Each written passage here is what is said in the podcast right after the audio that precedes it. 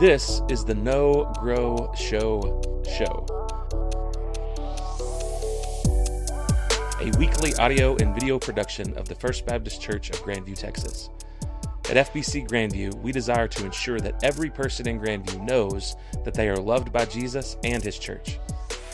This show is one more way we pursue that goal as we discuss with our church members themselves how we can know the love of Christ by a God who regularly reveals himself to us, how we can grow in that love towards our brothers and sisters in Christ through whom God uses to show us truth, and how we can show the love of Christ to those around us.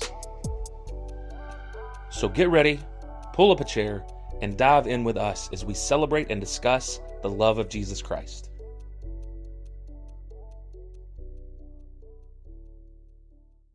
Good afternoon, everybody, and welcome to our second episode of the Know Grow Show show. Uh, I'm happy to have with us this afternoon uh, our nursery coordinator. Many of you know her well. She is, as far as our ministerial staff goes, currently our longest tenured staff member at 15 years, right? 14. I think it's 14. 14 this year. Okay, so gonna be 15 soon. Yes. Um, so 14 years of serving our church, serving your children. I'm sure many of you watching this, even those of you who are in high school and college now, uh, Miss Julie was a big part of your life if you have history here at FBC Grandview. Uh, so we're happy to have Julie Swift with us again, our nursery coordinator, uh, and uh, going to ask her a few questions as we continue to try to get to know uh, about the people in our church and what God is doing in their lives. So let's just jump right into it. First of all, thank you, Julie, You're for welcome. being here. No. Um, so let's start with the first question, and that is the most fun one, and that is, of course, uh, tell us one interesting and or funny thing that maybe a lot of us don't already know about you. Well, I would say the interesting, most interesting thing about me, um, some of you may already know this, I do serve on a camp staff um, with it's our board staff, our Latham Springs staff through Latham Springs and Aquilla.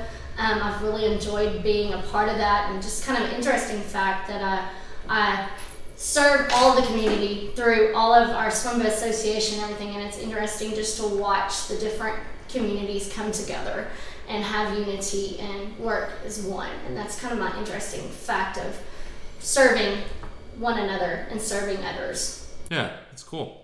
So how long have you been doing that? that would be this would be my 12th year if we don't include covid year Okay, okay, yes outside of covid year this is my 12th year to do that okay. I've loved doing it. Um, brings great joy and Yeah. pride and to our just not only to our community because I'm showing a love of our community to others, showing how Greenview can show interesting stuff to them too. Yeah, and I can personally vouch that that's not just a, a couple of weeks thing. I know a lot of people hear summer camp and you think, well, that's one week during the summer, but no, Julie puts in a lot of work throughout the year, Yes. As well as the other staff members down, uh, down at Latham Springs, uh, and put on a good camp. So, okay, all right. If you didn't know that about Julie, now you do. All right, Julie, a second question, and then we, we kind of dive into the serious stuff on this question, uh, and that is, what is one way God has been revealing Himself to you lately? I would have to say the one way that God has revealed Himself to me is just through patience of a child, watching a child smile.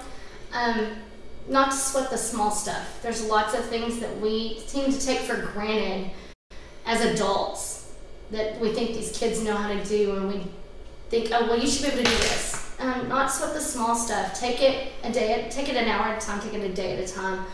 Um, just working out the small things through Him and through prayer with a child. And a prayer with a child is, if you've never done it with a little child, can make you smile.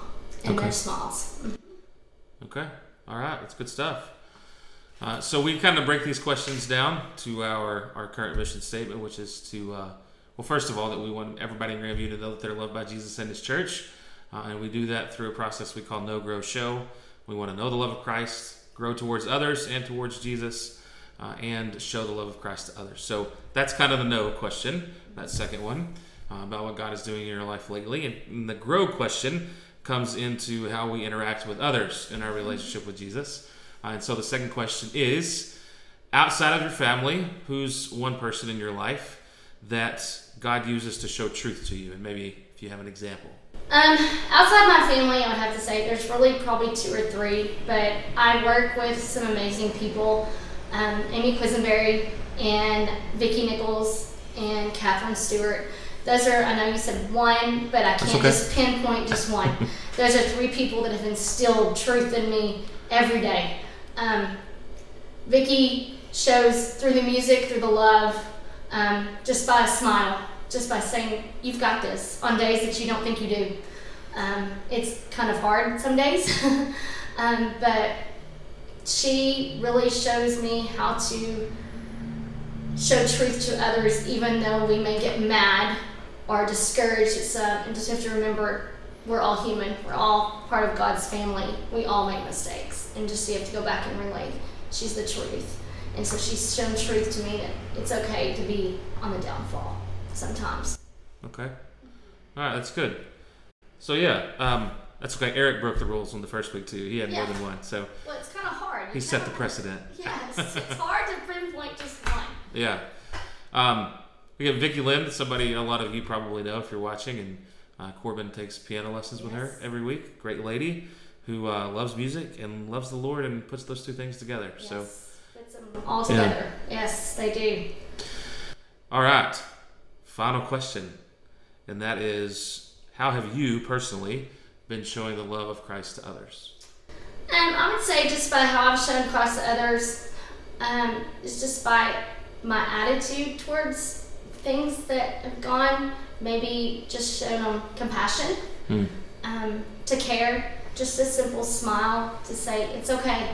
Um, we have lots of people that sometimes you don't have to say anything to them. You can just look at them and show that, that you care for them. Yeah. Sometimes words don't. You can't. You don't have the words, but just a simple smile can say it all. That's good. Yes. So, uh, Julie might be being a little humble right now. She shows the love of Christ, I know, every Sunday and Wednesday, Yes. and. Monday, Tuesday, Wednesday, Thursday, Thursday, Friday at school. Saturday. Yes. Uh, but certainly through our, our nursery program here, um, loves in our kids well, even when they're kind of crazy. I know this past weekend, this past Sunday, uh, Cheryl's Sunday school class had an event. A lot of the adults uh, in that Sunday school class went, Yes. and y'all had how many kids? we had 27 kids. 27 kids. 27 kids, and that was with two families that did not show up. Yeah. So. And uh, we drove up to get the kids after everything was over, and I told Cheryl it's like just a bunch of cockroaches on the on the playground. No offense if any of your children were there. I'm talking about mine too. Um, a bunch of but- yeah, not only were they well cared for and alive Yes. at the end of the night, but uh, they had a good time, and uh, you know we appreciate everything you do. Uh, and and yeah, also thankful for those small ways we can communicate the love of Christ to others. I know when we think about communicating the love of Jesus, we often think about missionaries and um, you know people who travel or get on stage or that sort of thing. But really, it is the small things like you're talking about where we really communicate the love of Christ. So I appreciate you doing that. Yes. Thank you. I appreciate this church allowing me to do that and to be a part of this community. All right, good deal. Well, there you go. Episode number two. That wasn't as bad as you thought it was going to be. Okay, pretty easy. It was. It was easy. All right, everybody else should be on this too, right?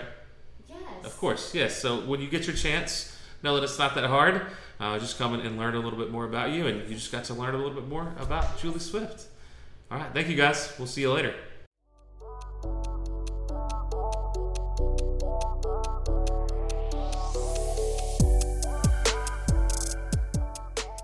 So, if you joined us last week, you know that besides interviewing church members, we also like to take the opportunity to interact with some questions that some of you have sent in through our question line that is available to, available to you uh, on Sunday morning on the screen. Uh, and if you write that number down, you can really text it at any time. So, the, the question we had come in this past week, uh, not on Sunday, but during the week, uh, we had someone write in with uh, a really good question, uh, one that not necessarily related to the current series we're going through on Sunday mornings. I mean, it kind of is indirectly, I guess. But it's okay that it's not directly related, and it's a good opportunity to remind you all as you're watching uh, that we love to interact with good biblical theological questions and discussions uh, whenever we have the opportunity, whether it's uh, about our Sunday morning service uh, or it's about something else totally unrelated. Uh, write those in. Uh, let us know about them. It'll give us a chance to interact here and for you to be a part of what we're doing. So the question that was raised to us last week is this, and I'll state it, I'll quote it exactly as it came in. I understand that angels have volition since many followed Satan, but is there evidence in Scripture of any of the fallen angels repenting and returning to God? I got to be honest with you. When I first read this question, I thought, wow, that's something I've never really thought of. I've never really thought about angels uh, who are fallen, who have d- made the decision to go with Satan uh, rather than with God, uh, making a choice to repent and therefore return uh, to their life with God. So, did a little studying uh, and uh, came up with the best try from my own self to answer that question. I'm not saying this is 100% correct. Uh, but from what I studied, this is what I could gather uh, in relation to that question. Um, first of all, we just have to talk about the reality that many believe uh, that there are places in Scripture that allude to a time in history, meaning before Adam and Eve history, uh, where there was a great war in heaven uh, and Satan fell, Satan himself, at one point being an angel, according to some interpretations of Scripture. Uh, and then not only did he fall as kind of a, a leader or a chief uh, fallen angel, uh, but that he took some other angels with him. Uh, and that those angels would now be what we would consider demons, uh, the angelic host of hell. Uh, as Jesus and God have messengers and angels in heaven, these are their counterparts, many would believe. Um, these, these demonic fallen angels who exist uh, to oppose the will of God, uh, oppose the people of God, uh, and to wreak all sorts of havoc uh, while they are while they have time uh, to wreak that havoc. and so this would be, like I said, as God and Jesus have his angels, Satan himself would have his own angels that we might call demons. and again, this is one way of interpreting Scripture. most of the time, these interpretations rise from a couple of places in the Old Testament uh, the prophetic material in particular. Uh, one of those is Ezekiel 28, uh, verses 11 through 19, um, where there is, is, talk about a cherub or an angelic being who, who fell. Um, it's important to note, though, that in that in that exact context, uh, the writer Ezekiel is is writing about the king of Tyre um, and God's judgment against him, uh, and is speaking out that judgment. Uh, but it's also possible that uh, even though he was talking uh, about the king of Tyre that he could have been alluding to Satan as well. Uh, the same is true of Isaiah 14. This is probably the more famous reference, Isaiah 14 12, uh, where there is talk about a, uh, the morning star having fallen, uh, and, and that being a reference to Lucifer or the, the great angel of, of light uh, who fell from heaven and became Satan. and that, in its exact context, is actually a word of judgment against the king of Babylon. Um, and so it's it's about a an earthly king, but again, it's also possible that that is referencing some some other being, being Satan himself. Uh, and so we we see from those interpretations uh, that many believe that again Satan fell and, and took uh, angels with him. Now we have some more direct allusions to the fall of Satan in the New Testament. Uh, in Luke chapter 10, uh, Jesus uh, sends out several of his followers and when they come back and they tell him about the awesome things that are happening, Jesus says again in Luke chapter 10, verse 18, uh, that he saw fallen, excuse me, saw uh, Satan fall like lightning.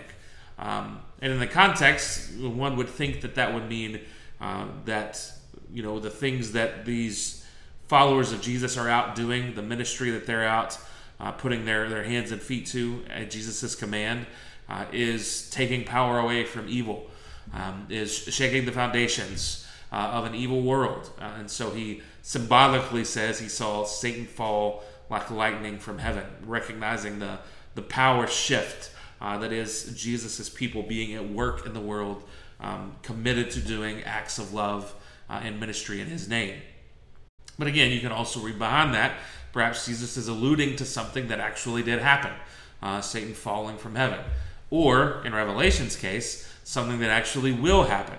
Uh, in Revelation chapter 12, uh, we see, and we'll get to this on Sunday mornings soon, uh, we see a, a, a dragon figure uh, who's at war with a woman. Again, we'll get into that when we get to uh, uh, that chapter in our Sunday morning series, the Revelation of Jesus Christ. Uh, but in that particular story, we see the dragon depicted as having fallen from heaven, um, taking a third of the stars with him. But you think the a third of the stars are a reference to the angels that went with uh, Satan in the in the great fall, um, and he falls again uh, upon uh, another great battle with God uh, and and his angels in heaven. Uh, Satan once again loses, uh, and we see in Revelation 12 the dragon and his angels. and the dragon is directly called Satan in Revelation 12, by the way. So we see Satan and his angels once again fall from heaven. Uh, and so perhaps that's a prophecy about things to come and the great final battle uh, between good and evil, between Satan and God. And, and, maybe it's also an allusion to something that's already happened uh, in, in history repeating itself in that sense. Uh, that there was a great battle and Satan fell in that way. So there is not, not any direct language in Scripture that says that this period of time uh, in like the, the pre pre earth uh, as we know it, pre Adam and Eve, pre Garden of Eden, uh, that there was some great battle in heaven, uh, and that there was a, a, an angelic leading figure uh, that uh, warred against God, uh, that fell from heaven, and that took a lot of the angels with him, these fallen angels. There's nowhere in Scripture where that word is directly given, but we can see from the places that I gave where I think that that is at least a, a responsible um, interpretation of Scripture. Whether it's correct or not, um, I don't really know. I mean, we'll figure that kind of thing out when we get there. Uh, but there does certainly seem to be some credence to uh, understanding why that may, may be. Uh, just a few other places uh, in, in, in, Scripture uh, where Satan and his angels are talked about. I left one New Testament reference out uh, in Matthew 25 41.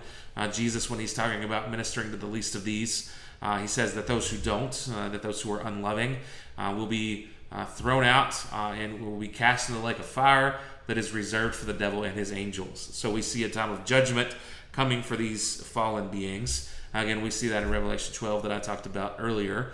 Um, and we also see in 1 Corinthians 6, uh, verse 3, uh, that Paul, he's actually talking in context about how Christians shouldn't take one another to court in, in, in a public court of law. We should figure out issues between ourselves on our own or within the church.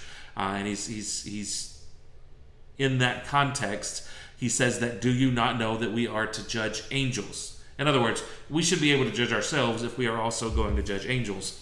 But that's just a big thing. He kind of drops, right? Uh, we're going to judge angels. Okay. Uh, I don't really know what that means. Uh, obviously, uh, it's in Scripture, so I can't really refute it. Uh, it's something that's going to happen. I don't know what that's going to look like. But we do see a time that angels themselves will be judged, fallen angels will be judged, uh, and that we are going to have something to do with that in, in the mystery of, of God's redemptive plan. Um, now, I want to quote some, some lengthier portions that I think might actually be more of a direct answer to uh, the question that I mentioned earlier that was asked by one of our members, uh, which is, you know, if, if angels can fall from heaven, essentially, can they come back? Uh, if they have the free will to make the choice to leave heaven, can they repent and come back? Um, here's what Peter writes in his epistle, 2 Peter chapter 2, verse 4. He says, For if God did not spare the angels when they sinned, but cast them into hell and committed them to chains of gloomy darkness to be kept until the judgment. He goes on with a lot of other statements trying to make another point. Um, but he is admitting, Peter is, uh, that in his theology, uh, and we could take that for truth, uh, that there are angels that sinned, uh, that God cast out of heaven into hell, and that he has committed them to chains and gloomy darkness. Keep that phrase in mind, it's going to show up again here in a second, until the judgment. Um, so it seems like from that scripture uh, that there isn't a second chance, uh, that the time will come for judgment. Uh, again, we, we alluded to that a little bit in 1 Corinthians 6 already. Um, we're going to have something to do with that judgment. Don't know what it's going to look like.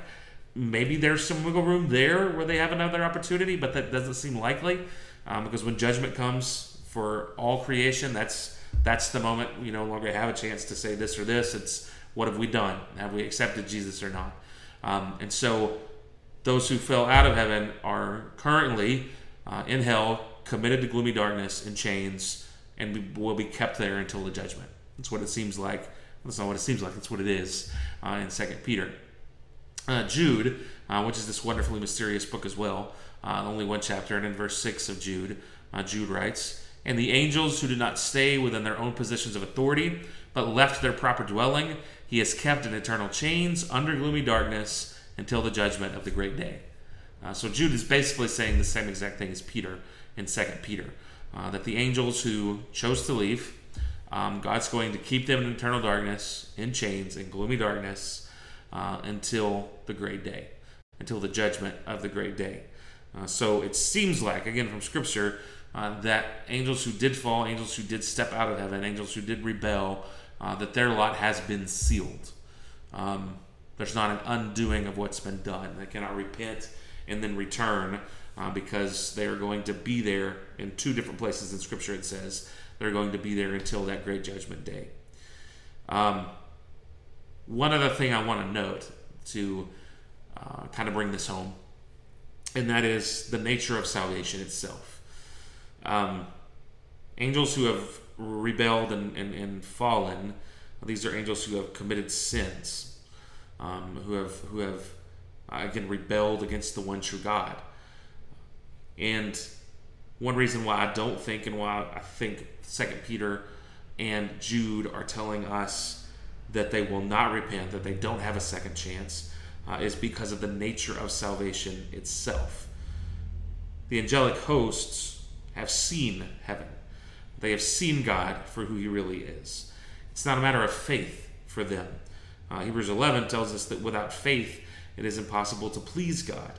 Uh, and if that is the case, and they've never had to c- commit an act of faith, believing in something that they cannot physically see, um, there isn't a path to salvation for the angels.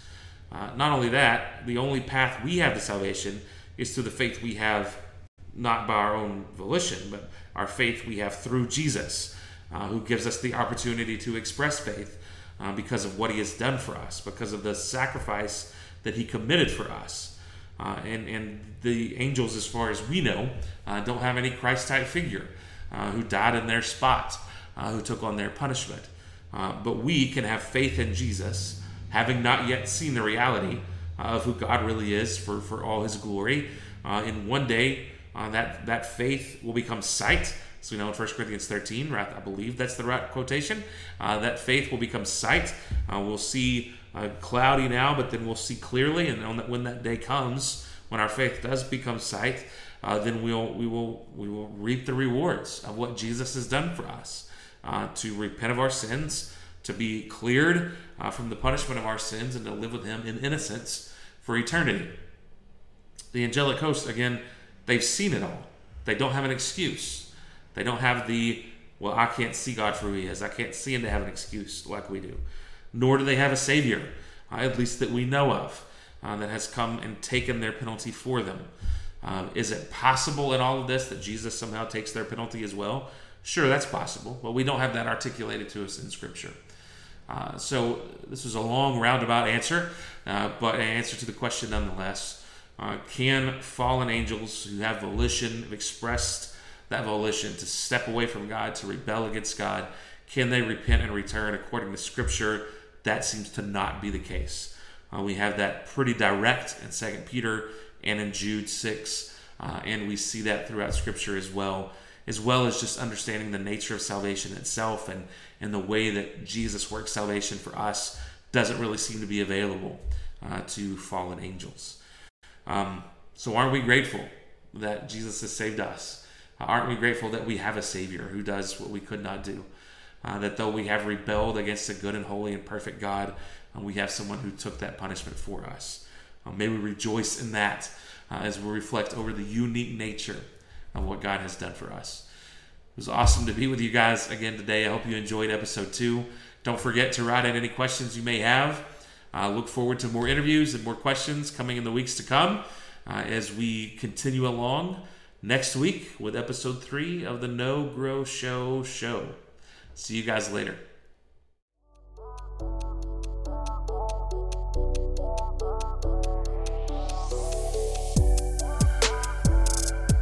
Thank you for listening. We hope you have enjoyed today's episode of the Know Grow Show show. Don't forget, join us again next week.